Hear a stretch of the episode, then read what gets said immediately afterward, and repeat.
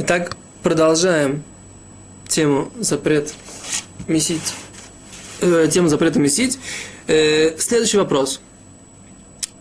В Талмуде мы встречаем, что есть ситуация такая. Мы уже объяснили, что если человек вливает воду в муку, есть по этому поводу вопрос, спор мудрецов. Теперь вопрос следующий. Если человек вливает воду не в муку, а в залу, что будет в этой ситуации?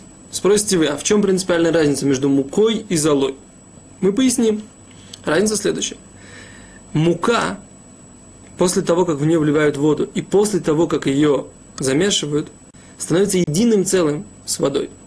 Зола же и, и же с ней, ей подобные – никогда не станет единым целым с водой. Она становится только взвесью. То есть вода, зола только как бы перемешивается в воде, взвешивается в ней, но не становится единым целым.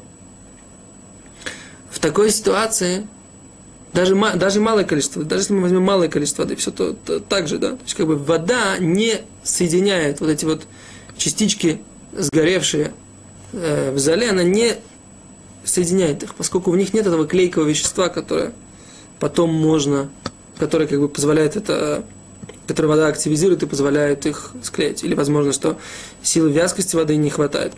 Опять же, не будем ходить в физику. Я несколько как бы, сомневаюсь на эту тему, как бы за счет чего происходит вот это вот э, соединение в, в качественное соединение с точки зрения физики в этом вопросе, когда мы замешиваем.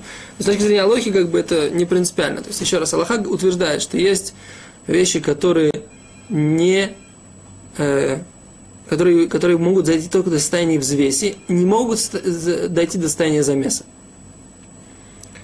Итак, в Талмуде мы находим на эту тему тоже спор. То есть, что же будет по мнению, которое говорит, что нужно обязательно в муке обязательно перемешать. Что же будет, если мы вливаем воду не в муку? И по этому вопросу у нас есть спор мудрецов. И опять же есть спор на Алоху. То есть, какой спор? В чем как бы два мнения? Первое мнение говорит так.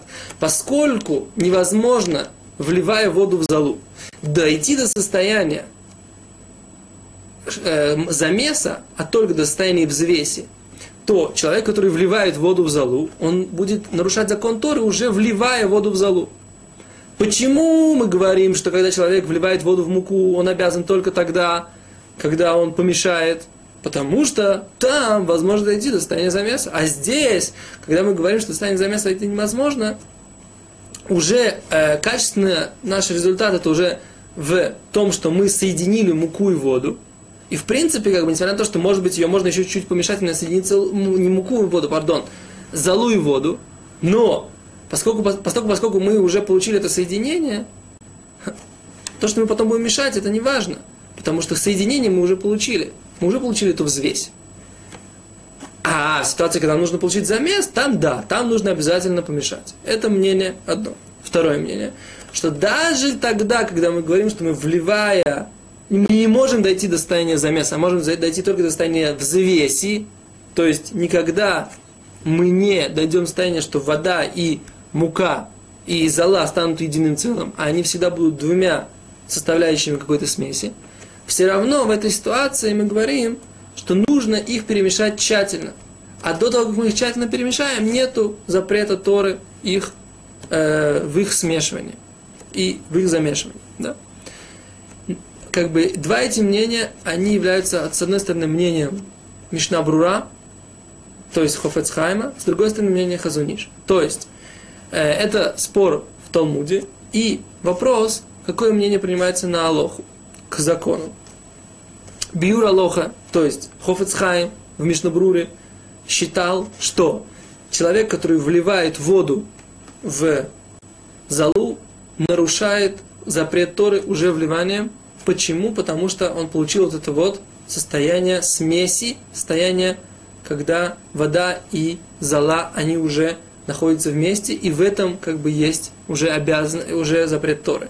поскольку большего, большей стадии соединения достичь невозможно, поэтому уже на этой стадии есть запрет Торы. Хазуниш, в свою очередь, считал, что на, с, совершенно верно, большей стадии запрета достичь невозможно, но поскольку при перемешивании все равно смешивается компоненты эти лучше, все равно поэтому выливание не является, не является запретом Торы. Э, с другой стороны, есть мнение Рамбума, которое Хазуниш утверждает, что это мнение э, единственное, что в ситуации, когда человек не может достичь до состояния полного соединения, полного замеса, вообще нет запрета Торы смешивать эти вещи. Почему? Только запрет мудрецов. Почему? Потому что невозможно дойти до состояния единого целого в соединении воды и этого компонента второй субстанции. Хазуниш утверждает, что мнение Рамбама, оно единственное, все остальные решения, все остальные комментаторы считали не так. Можно дойти до состояния запрета Торы в этой, в этой ситуации. И поэтому к закону мы говорим следующую вещь. С одной стороны есть мнение Мишнабрура, с другой стороны есть мнение Хазуниш, что человек, который вливает в залу и, и же подобные ей субстанции воду, Мишнабрур считает, нарушает запрет Торы, Хазуниш говорит, не нарушает запрет Торы до того момента, пока не перемешает эти две компоненты. Спасибо, до свидания.